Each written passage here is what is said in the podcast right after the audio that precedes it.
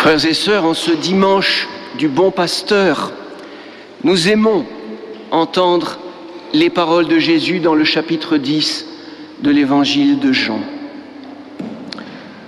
La liturgie ne nous fait pas lire le passage entier, seulement les versets 1 à 10. Mais la suite du texte est tout aussi belle, à commencer par le verset 11 qui dit juste après, Je suis le bon berger, le bon berger donne sa vie pour ses brebis. Nous aimons ces paroles car elles nous rappellent que nous ne sommes pas un troupeau sans berger, un peuple sans chef, une Église sans protection. Sois sans crainte, petit troupeau, car il a plu au Père de vous donner le royaume, dit Jésus dans un autre évangile.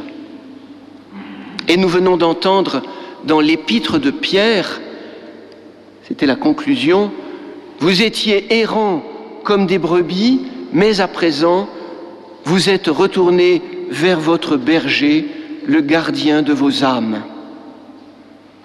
Nous avons un berger. Quel soulagement.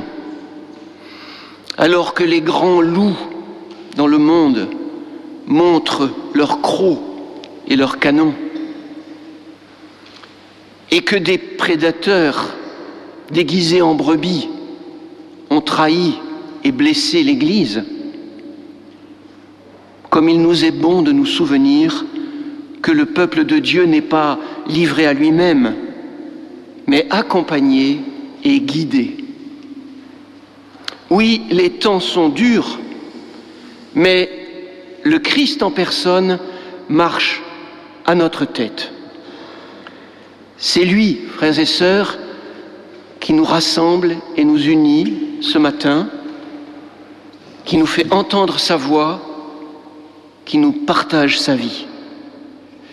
Et tout ce qui nous inquiète, nous trouble, nous blesse, cailloux, épines sur le chemin, ne l'empêchera pas de nous conduire.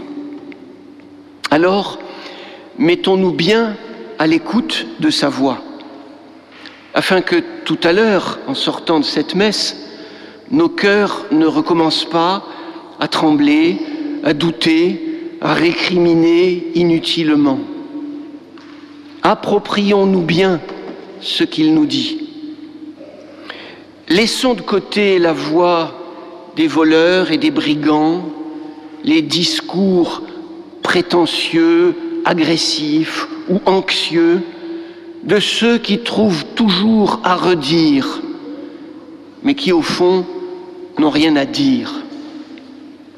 Écoutons la parole du Christ qui veut nous instruire. Et pour cela, si vous le voulez, regardons le texte de plus près.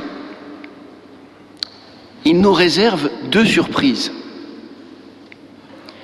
La première surprise, c'est que dans ce passage précis, il n'a pas été dit Je suis le bon berger, comme il est écrit dans les versets suivants. Ce que Jésus nous dit deux fois ici, en revanche, c'est Je suis la porte. C'est différent et complémentaire. Car si l'image du berger, je le disais, évoque une présence visible, aimante, protectrice. Celle de la porte évoque plutôt un passage, une ouverture béante, une trouée vers l'inconnu. En tant que porte, Jésus nous invite à franchir un seuil, à avancer. Il est la voie sur laquelle nous devons nous engager, le chemin que nous devons prendre, sans savoir peut-être où cela nous mène, et malgré nos craintes d'aller ailleurs, de changer de lieu. Vous avez déjà vu un groupe de moutons devant une porte par laquelle on veut les faire passer. Pas facile. Ils hésitent, ils résistent, ils courent dans tous les sens. Pourtant, ils doivent aller vers l'inconnu et ils finiront par y aller. Nous sommes comme eux. Chacun de nous est habité par des peurs, des réticences. Nous craignons les changements à venir dans l'Église et dans le monde. On ne sait plus où on va, se dit-on parfois. Mais faut-il nécessairement le savoir? Le Seigneur ne nous le demande pas, lui le sait. Ce qu'il nous demande, c'est d'avancer avec confiance en lui. C'est ainsi qu'il est la porte, la voie ouverte, pas le chef impérieux que certains imaginent. Jésus est le bon berger, celui qui s'efface en donnant sa vie pour ses brebis. Il ne leur barre pas le passage, il est le passage qu'il les encourage à franchir. Il ne les convoque pas durement, il les invite avec force et douceur. Il les appelle par son nom, kat onoma, précise le texte grec, comme pour rassurer chacune d'elles et l'aider à faire le pas. C'est aujourd'hui la journée des vocations. Ceux qui parmi nous se sentent appelés, qu'ils écoutent la voix du bon berger et qu'ils franchissent la porte.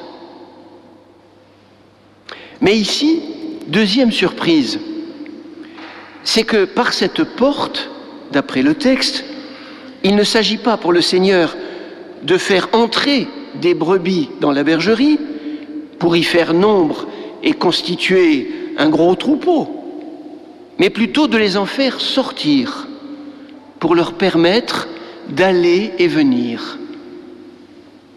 Ici encore, le texte grec est clair.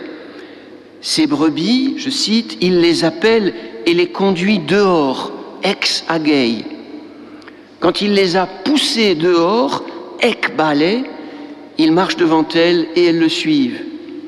Et plus loin, celui qui a franchi la porte entrera et sortira, ex taille, et trouvera sa pâture.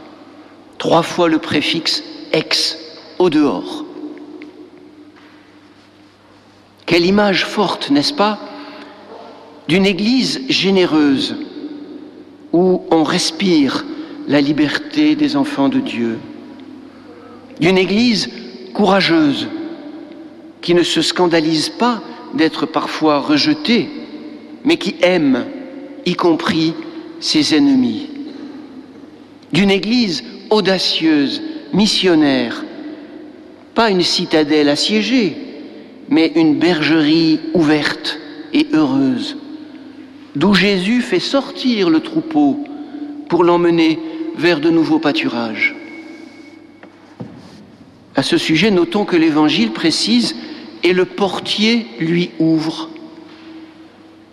Tel est, n'est-ce pas, le rôle de nos évêques et notamment du premier d'entre eux.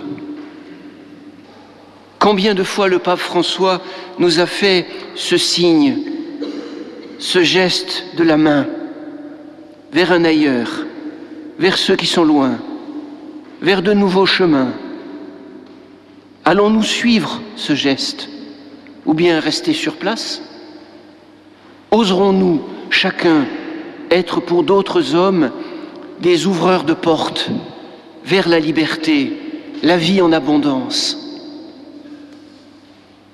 Le jour de la Pentecôte, comme nous le rappelait la première lecture, Pierre à prêcher dans la force de l'Esprit.